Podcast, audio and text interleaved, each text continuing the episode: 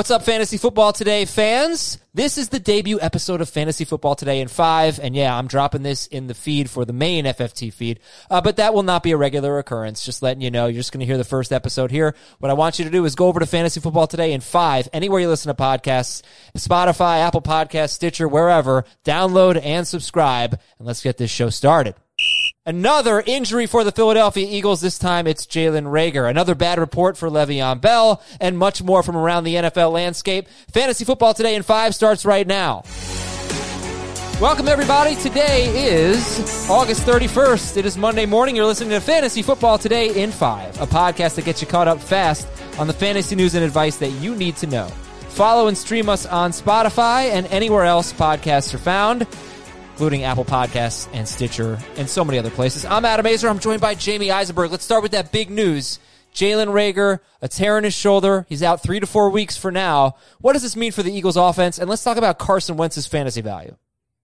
I mean, clearly it's a, it's a downgrade for Reagor, who was being drafted in the latter half of drafts and now basically undraftable unless you know you're going to sit on him for uh, a few weeks while he's out. And who knows if it's only three to four weeks, you know, based on the season being so close. So it's a it's a downgrade for him. It's an upgrade for guys like DeSean Jackson, Greg Ward, uh, JJ Arcega-Whiteside, and hopefully Alshon Jeffery. You know, we don't know if he's going to be back anytime soon, but the tight ends get a boost. Zach Ertz and Dallas Goedert, and hopefully Miles Sanders and Boston Scott. But for Carson Wentz, it's just another hit. You know, a guy that's dealing with a back injury himself, losing his left tackle and Andre Dillard. So the offensive line is banged up. The receiving corps is banged up. He's banged up. He's still a low end starter, but now he's behind the elder statesmen of Matt Ryan, Tom Brady, and Drew Brees. And DeSean Jackson, I, look, week one is against Washington. He had a huge game in week one against Washington in 2019. He figures to be the primary wide receiver in week one. Where are you drafting DeSean Jackson? Still in the same spot. You know, I, again, we don't know how long Reagor is going to be out. So the other side of that is Reagor comes back, Jeffery comes back. You know, Jackson doesn't necessarily lead this team in targets. I don't think he's going to lead the team in targets, even if those guys are out for a significant stretch of the season. So I think Jackson's still a guy you're looking at in round eight at the highest. Round 10 probably is the sweet spot for him, better in non PPR than PPR. But again, if you do like that week one matchup, which you should, then he could be in the number three wide receiver conversation, flex conversation. And hopefully he's done this before. It's not just Washington. He has a big week one time mm-hmm. and time again. All right, Cooper Kupp has an ankle injury, but not expected to be serious. He's expected to be fine, so we'll skip that for now. Jamie Eisenberg, are you ready for the offer of a lifetime?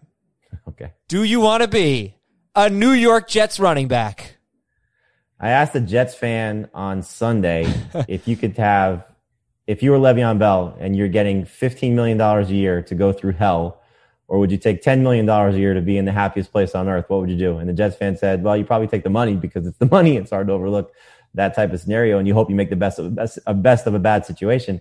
But this is awful. I mean, you know, and I don't put this on Le'Veon Bell per se as much as I do Adam Gase in the situation. If you're going to try and win games, you're going to try and lean on Le'Veon Bell as much as you can, not 37 year old Frank Gore. So Bell, I think, is going to fall to a spot where he ends up probably being a good value pick for fantasy players. But his ADP right now, round three, round four, if you're still taking him in that range, you are drafting him as a Steeler, not as a Jet, and certainly not as a Jet in 2020. But the reports were that he's not running well. He's not looking good. So where are you willing to take Le'Veon Bell? Who has to be off the board before you pull the trigger?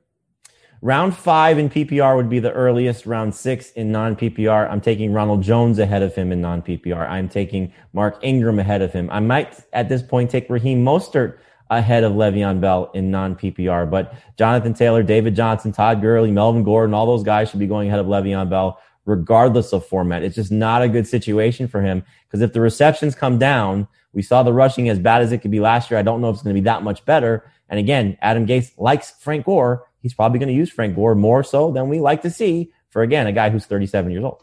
And one final quick news item here, Jamie. DeAndre Swift, the uh, rookie running back for the Detroit Lions, he's been out uh, for about a week now. So Kerryon Johnson, should he be moving up draft boards? And when would you take Kerryon Johnson? hundred percent. You know, Kerryon's now uh, put himself in that round seven conversation. You know, again, regardless of format, where Swift was going in the round five range, and so the gap should close. You know, I think Swift the earliest is probably round six, and Kerryon the earliest is probably round seven. But if you're looking for a guy to get off to a good start, Swift is probably going to have to earn his stripes. I think it's going to come in the passing game because that's what they've been talking about using him in that regard. And you know, Kerryon. They probably want to limit his touches because he has a hard time staying healthy. But Similar to Marlon Mack, you know, if you're concerned about Jonathan Taylor maybe having his workload increase as the season goes on and Marlon Mack getting off to a good start, I think those guys are very similar. I've always said they're very similar, but now I would take Kerryon ahead of Marlon Mack because of the opportunity that he has. As bad as this Detroit run game has been, Kerryon's still going to lead them in touches while he's healthy, and this could be a good opportunity for him while Swift is banged up. For more extensive fantasy football coverage, listen to the Fantasy Football Today podcast on Spotify, Apple Podcasts, Stitcher, your smart speakers, or anywhere else podcasts are found. And thanks for listening to Fantasy Football Today in 5, our debut episode. Great to have you along. This is your audio outlet for fantasy news and advice in 5 minutes or fewer.